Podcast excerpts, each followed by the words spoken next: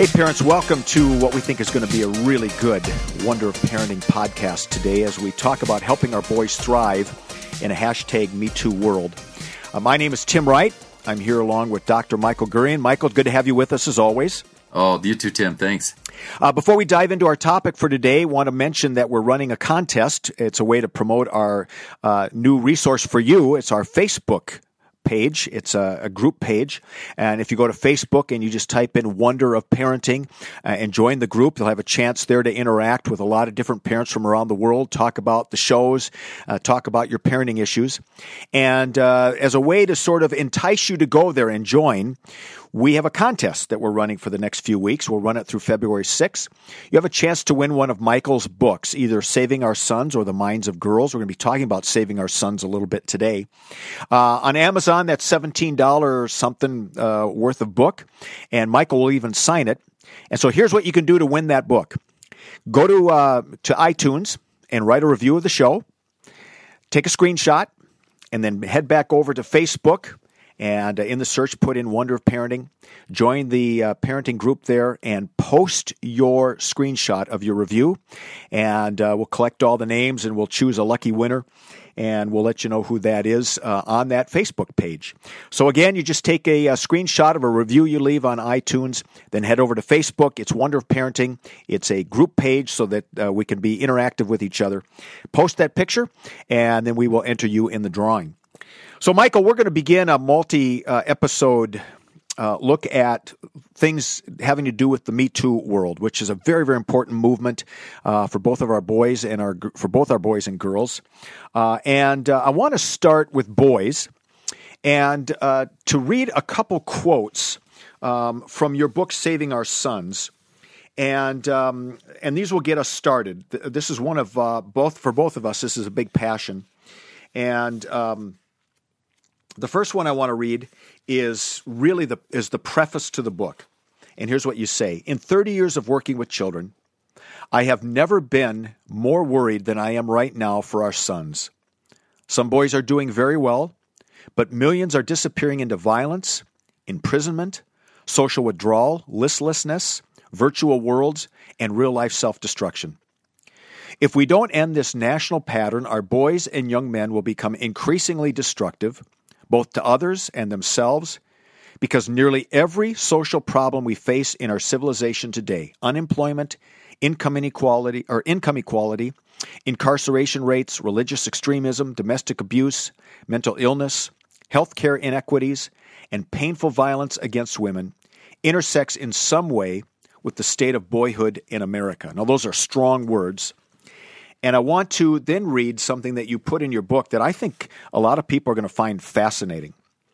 Uh, this is from the World Health Organization, a study that they published in 2015, and they were looking at men's and boys' health worldwide.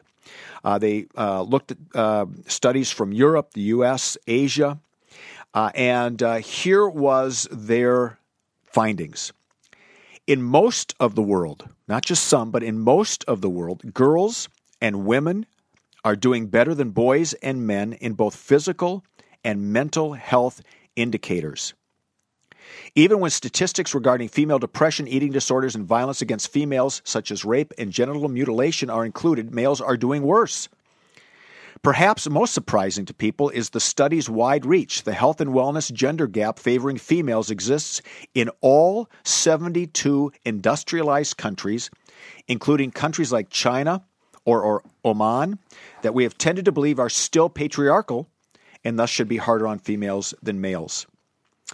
The WHO study asks us to see the world's invisible boys. In most parts of the world, health uh, outcomes among boys and men continue to be substantially worse than among girls and women. Yet this gender based disparity in health has received little national, regional, or global acknowledgement or attention from health policymakers or health care providers. Um, that's strong stuff in a culture uh, like the United States of America that still says, and there's some truth to it, but still says that our girls are way behind our boys. And that's just not true but trying to get traction for our boys has been a difficult challenge. So, Michael, talk a little bit about how you became an advocate for boys. Well, yeah, it's uh, it was it was a long journey, and I mean, I became I think I became an advocate probably subconsciously as a boy because I had a lot of the issues as a boy that that parents write us about now. You know, I was hyperactive, ADHD. I came from a um, a system, a family system, in which there were mental health issues, so very complex childhood there. Uh, the doctor I went to, you know, molested me, and I've written about that, and uh, uh, had had to heal that, you know. And so I think that I probably as a boy um, became an advocate. Then as an adult, the advocacy uh, moved in college and grad school. It moved to both male and female issues. I, I became, you know, I became a feminist, of course, and I was really looking at both females and males, um, and I uh, chose to look at all of us through that neuroscience lens. I really felt that that is the has the most value um, uh, because it can understand everyone. And then as I'm working, you know, becoming an adult, I'm having kids, I'm writing books, I'm I'm a therapist, you know, I'm working with clients. Then I'm seeing so many boys, parents of boys bringing their boys in, and uh, and I'm, you know, seeing all over as I travel and speak and all over more and more boys, you know, who are failing in the ways that I described there. And and I think about ten years ago, it just became um, sort of the work that I was doing in the Wonder of Boys, A Fine Young Man, those those earlier books, you know. And it, then I moved into the Minds of Boys, which is about schools, and I think that was about ten years ago when it got cemented in my mind that what you've just described, which is we live in a culture that's still using sort of 50 year old language about females and males, in which um, females are always victims, males are always villains, uh, or they have privilege. And of course, or and if you're white male, then you have white male privilege, um, and you're victimizing females. And and it's a paradigm which I call in Saving Our Sons the dominant gender paradigm, and that paradigm blinds us to what is really going on. And the WHO study, of course, is saying, hey, this, you know, not just going on in the US, they're, they're concerned with the whole world. They're looking at the whole world. Um, but it's so hard for people, you know, they'll even read that study and say, well, no, it can't be. Uh, and, and people will think, but wait a minute, look at, look at a culture like Saudi Arabia, where, where women have to cover themselves and where it's so clearly old world patriarchal. And we have to say, yeah. And we would advocate in that culture for change. But the WHO, right, is looking in the aggregate at the whole world, and um, and then those of us who are mostly here in the U.S., you know, our research, um, all those studies in the beginning of Saving Our Sons, you know, that's looking at all this data for the last 30 years in the U.S. And it's basically impossible anymore if one is actually looking at science and data to say females are victims, males are villains, males all have privilege, females have no privilege. You know, that old paradigm just doesn't work but people still use it. And so uh, here we are with boys getting, you know, most of the D's and F's at school, and they're most of the dropouts, and most of the learning disabled, and um, you know, the, all that severe mental illness, the disease of violence is plaguing them. You know, all those things. Um, uh, we just can't see it. We're kind of blinded to it. Mom deserves the best, and there's no better place to shop for Mother's Day than Whole Foods Market. They're your destination for unbeatable savings, from premium gifts to show-stopping flowers and irresistible desserts. Start by saving 33% with Prime on all body care and candles. Then get a 15-stem bunch of tulips for just $9.99 each with Prime. Round out Mom's menu with festive rosé, irresistible berry chantilly cake, and more special treats. Come celebrate Mother's Day at Whole Foods Market. This podcast is sponsored by Skylight Frame. Mother's Day is almost here. What are you getting her? Something that shows you care. Something that makes her feel loved. Something that won't stress you out. Something like the Skylight Frame. The Skylight Frame is the perfect gift. It's a touchscreen photo frame your whole family can upload photos to from wherever they are in the world. It's a way to share with her all the moments that matter. It sets up in seconds. You can even make sure that it's already loaded with photos when your mom opens her Mother's Day gift. And her Skylight Frame can hold thousands of the treasured photos you share. It's an easy, heartfelt way for mom to stay connected with those who matter most. It really is the perfect gift. Now, as a special Mother's Day offer for our listeners, get 15% off your purchase of a skylight frame when you go to skylightframe.com slash easy. That's S-K-Y-L-I-G-H-T-F-R-A-M-E dot com slash easy. Get 15% off your Mother's Day purchase now at skylightframe.com slash easy. Yeah, so let's talk a little bit about what's happening with our boys right now. You mentioned a few things. Uh, they get more D's and F's by far than girls. Um, really have fallen behind girls dramatically in school in a lot of ways since 1982. Um, less boys are going to college than girls are today. Um, we know that um, most of the uh, ADHD type medications are prescribed to boys. In fact, most of that's prescribed to boys here in the United States, isn't it? Right. Yeah. Most of it's here in the U.S. And and so what that says to me is it's not a boy problem; it's a it's a systems problem. Right. And and that's kind of what you've been trying to advocate uh, over these years. Uh, people people tend to to personalize this whole thing and to politicize it. Uh, because they're afraid that if we start talking about boys, that we're going to devalue girls. We're going to go back to the 50s or the 40s.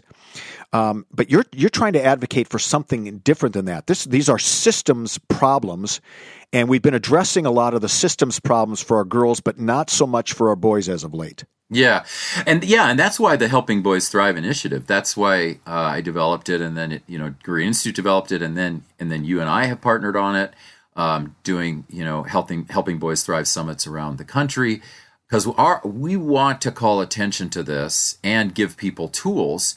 And what we're ultimately doing is helping people to rethink the systems that the kids are coming up in. So so one system at a time a family system a school system a college as you've referenced a college system a healthcare system.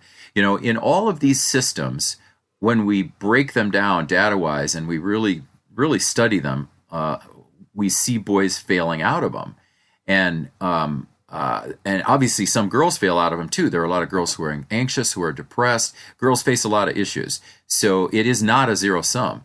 Um, but what but in the systems, uh, like if we look at family systems, for instance, what we tend to find is there are a lot of resources to help family systems with girls. Um, there are there's a book a month comes out on with you know probably more than that helping families to raise their girls and um, which is really good. I have two girls. You have a daughter. You have granddaughters. Really good. Uh, but then you you know you go and you you do a search and you say, well, how much is helping families with raising boys? You know, uh, not as much. And then you go to school systems and the school systems uh, we've t- we've talked about them before. Great people, awesome people, but because of this dominant gender paradigm, the um, colleges are basically not allowed to teach what you and I are talking about here.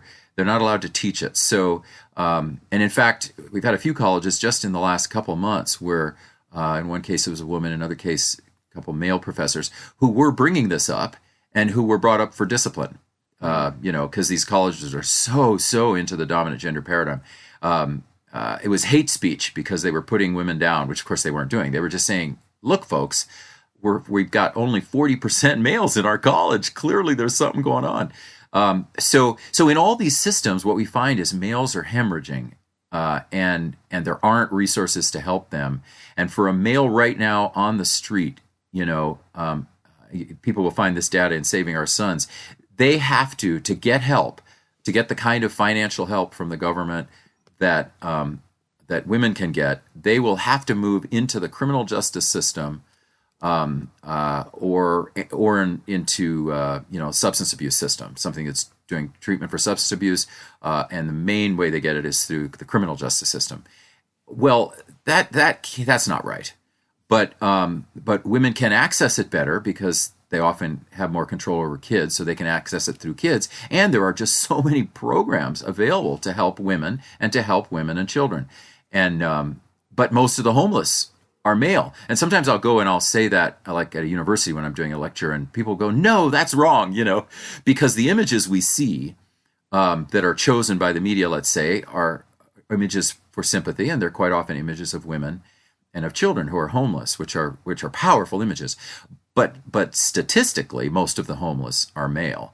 And and so on and on this goes. So i think it's the dominant gender paradigm and our helping boys thrive efforts are to try to say you can have a really good discussion about boys without like being political or anti-political or we don't have to get involved in all that. We can just look at what's going on with boys and help them. So, Michael is talking uh, specifically about a summit that he created called Helping Boys Thrive. And you can learn more about it at helpingboysthrive.org. And then he and I have also done one for the Christian community, Helping Christian Boys Thrive. Uh, and you can learn more about that at helpingchristianboysthrive.org. And um, the, these are community wide events. And so, if you happen to be a part of a faith community or a school community or just a big parenting group, and you're interested in bringing in something like this, we would sure encourage you to, to read more about it and then connect with us, helpingboysthrive.org, helpingchristianboysthrive.org. But, Michael, what gave birth to that summit idea? Well, yeah, what gave birth to it is back um, seven, eight years ago, um, we were looking, our Gurian Institute team was looking at that we wanted to create an event like the you know we wanted to create an event where we could um, bring together help bring together community activists community agencies uh, like you mentioned faith communities uh, governmental organizations.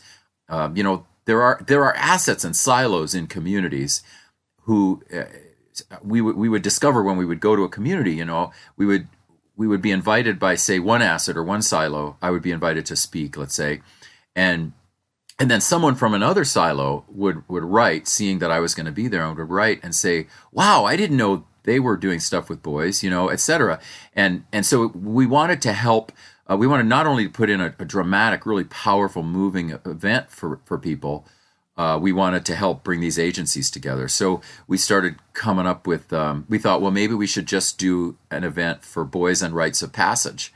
And that was actually an idea put forward by Dakota Hoyt, who was our executive director um, uh, about three, four years ago. She's retired now, but back back about seven, eight years ago, she brought up that idea. Should we just do it for rites of passage? And uh, but we realized, well, you know, it needed to be broader. Uh, and of course, you and I were doing rites of passage together, so it it um, it really worked to be broader than just for one age group, like 12, 13 year olds. Um, it worked to be broader, and and we broadened it, and then I came up with the title "Helping Boys Thrive," and then you know we just moved from there. And then as you and I partnered, um, you know, of course, you and I are are now doing a lot of them together, even the Helping Boys Thrive ones. So yep. so we've sort of been both secular and helping with with faith communities. Faith communities can be a really neat place to start a Helping Boys Thrive for people who are listening because they have a, hall already. They have a place, right? Yep. They have a, a building, and really the the thing that's needed to put on a Helping Boys Thrive event is that place that donates that space, and then um, and then just a team, a small team of people who are going to make it happen. I mean, that's the bottom line for it, and then it moves toward funding and all these other things. Um, uh, so that's why I think faith communities work. But also, as you know, t- as you know, Tim, they've been at governmental agencies have hosted them, yep. uh, schools have hosted them. You know, because uh, they can provide that space. Yeah, and, and I've not only been able to speak at some with Michael, but here in Phoenix, I'm the one who sort of makes it happen here when we do that every year. So I've been on both sides of that. Now, I, I understand that part of the impetus for this was some frustration that you had with the White House Council on Boys and Men. Mm, yeah, yeah, and in in that process, um, let's see, that is probably about seven years ago now. Yeah, so about seven years ago, um, I got a call from a friend of mine, Warren Farrell, who is the author of Boy, Boy The Boy, Boy, Crisis, his most recent book. Uh, previously, um, he, he wrote a number of books on men. And um, uh, he and I have been friends for about 30 years. And he, he had gotten a call from and talked to someone at the White House, this is in the Obama White House, a staffer. And the staffer had said to him, you know, can you provide us with information about what's going on with boys? President Obama would like to know. And and a few days after uh, President Obama got into office, uh, I believe it was three days after, he signed um, the uh, the White House Council for Girls and Women. So he signed that, and they funded that, and I believe it was a hundred million. Don't quote me on that, but they funded it with maybe it was one million. They funded it with a lot of money, uh, and obviously great. I mean, that's a great thing to have a White House Council on Girls and Women. Uh, so so Warren called me and and because he knew I knew a lot of the boys people and and we started helping to construct this thing, and then we ended up writing a um, uh, a meta study. Basically, uh, he and I and Marty Nemko and the uh, Men's Health editor uh, Peter Moore, we were the four primary authors of this, and people can see it. By the way, it's at uh, let's see, WhiteHouseBoysMen.org. Um, people can see our meta study. And, and at, at that time, we keep revising it. At that time, it was the most detailed meta study on what was happening uh, with boys in America. Um, and I, I, would say it's one of the three most detailed right now because I do reference a couple others in Saving Our Sons that have come out. Uh, so we put that out we provided that to the to the white house. And the interesting thing was that wherever we like like boy scouts they have they have access. That's the first call i made when warren called me is i called my contacts at the boy scouts. So they joined the council and they had direct access to the president. And so we did all of this and put it in the hands of boy scouts. Boy scouts went in to go to a meeting in which it was on the agenda to have a White House Council on Boys and Men, and it got removed five minutes before from the agenda. So they did all their other business, but this got removed. And this is how it was. We could not get the White House to really pay attention to this. Sick of being upsold at gyms? My guy, you're currently a base member. For $90 more, I can upgrade you to our Shred membership. For 130 more, you'll be a Swole member. And for just $300 more, you'll reach Sweat Platinum. At Planet Fitness, you'll get energy without the upsell. Never pushy, always free fitness training and equipment for every workout. It's fitness that fits your budget. Join Planet Fitness for just $1 down and $10 a month. Cancel anytime. Deal ends Friday, May 10th. See Home Club for details. Now, in their in their defense, um, President Obama did do the My Brother's Keeper initiative, and some of the impetus to that, um, we were told, was all this lobbying we were doing uh, for boys, and so he did My Brother's Keeper, which folks may know is to help boys of color, which was awesome. Um, but he, but they wouldn't fund that, and this is how interesting it gets politically with boys and men. They they wouldn't fund it because that some of you know people inside are really arch radical feminists, and they were like, "You can't fund anything on boys and men. You can't use government money for that. Um, even though you could use it for girls and women, you can't use it for boys and men. That's the politics." So he had to go out to uh, corporations and get funding privately, and uh, which is great that the corporations came through to help boys of color. So I, I, mean, it was like you can see the politics of this. And back in the Clinton White House, and um, and then after that in the Bush White House people like he and I and Michael Thompson and Bill Pollack, you know, we had been involved in this with each of these White Houses, trying to get them to pay attention to boys and men. And they would give sort of give lip service to it and say, "Oh, well, we'll do this thing," and then some little lecture would happen, and then it would die. Um, uh, and and I and I think that that's part of why we need these Helping Boys Thrive events because I um, I learned through all of this through and as you know, I've briefed, briefed Congress members, right? I've mm-hmm. I've been on panels with the UN. I mean, I've I've been there in all these organizations that are that are trying to help, but the politics in these organizations are so severe with the dominant gender paradigm that I I really kind of am, have moved and starting about ten years ago did a lot of moving toward the grassroots, and because the grassroots is not involved in all of that stuff uh, you know, a little comes up here and there, but the right. grassroots is living out what's going on with boys. People are are scared of boys who come vi- become violent, and and um, uh, they're scared of boys who become listless. And in that in that case, the fear is not I feel for myself. The fear is I feel for them and for our society. What are we going to do with these boys? They don't have purpose. They don't have motivation. They're um, uh, you know they're dropping out of school. They're living in basements.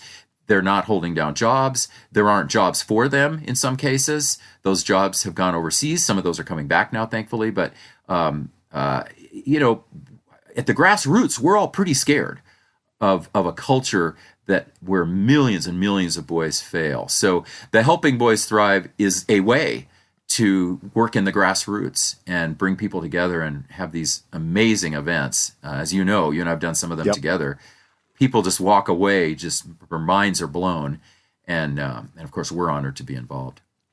So now let me tie this in a little bit, uh, just for a few minutes, to what's happening with boys now in this new world that's being shaped in many ways by the Me Too movement, which we both agree is a great movement. We both have daughters. We I've got granddaughters, and uh, we are so thankful for some of these brave women over the last year or so who have stood up and said enough's enough and and we join them in that. Uh, but all of the things that Michael has said so far helps lay a little bit of a foundation of some of the challenges boys face now in this new world. Uh, and I talk a little bit about that in, in my new ebook, uh, Raising Sons in a hashtag Me Too World, available on Amazon. And Michael, one of the things that I talk about there is that uh, one of the overreactions from a small group of people, but it's it's the media always picks this up, is that uh, in light of the Me Too movement, all males have been now labeled as toxic and as predators, and that uh, masculinity in and of itself is bad. And um, part of my contention, I know yours too, is if we keep telling our boys that, they're just going to live down to that. Yeah, this, um, as you know, in Saving Our Sons, I I have a whole chapter that kind of takes that apart and looks at uh, how this dominant gender paradigm works and how it gets our culture to to, to find an an issue, um, an issue that regards the safety of females, and and um, this happened uh, five six years ago with the campus rape culture. The Me Too movement is sort of is sort of 2.0 of the campus rape culture movement. Um, uh, and, and it's happened throughout the last 30 to 40 years where there's something that, that is is isolated or seen or delineated that that some women are going through, which you know everyone would agree is bad, and we have to fix that. Um, so it happens, the thing happens, and the first few weeks of it, you know, or, or months of it, you know, uh, everyone, I think, including you and me, are are like, wow, you know, this is great. We have daughters. This is great. Um, how good that this is happening, and then something happens and about two three four months in whatever it is we begin to see we begin to see it to get taken over mm-hmm. by this misandrist uh, loud misandrist group in the us that is comes quite a bit out of the academic world misandrist means you know man hating mm-hmm. um, and it's sort of the mirror image of misogynist which means woman hating uh, misandrist is man hating and these folks have a lot of power a lot of control and um, uh, in terms of media in terms of government and they push these ideas through and these wonderful movements get taken over by this stuff. And so now you know here is someone like me who who just has to say now hold on. Now wait a minute. Um, uh, let's look at what happened with the campus rape thing.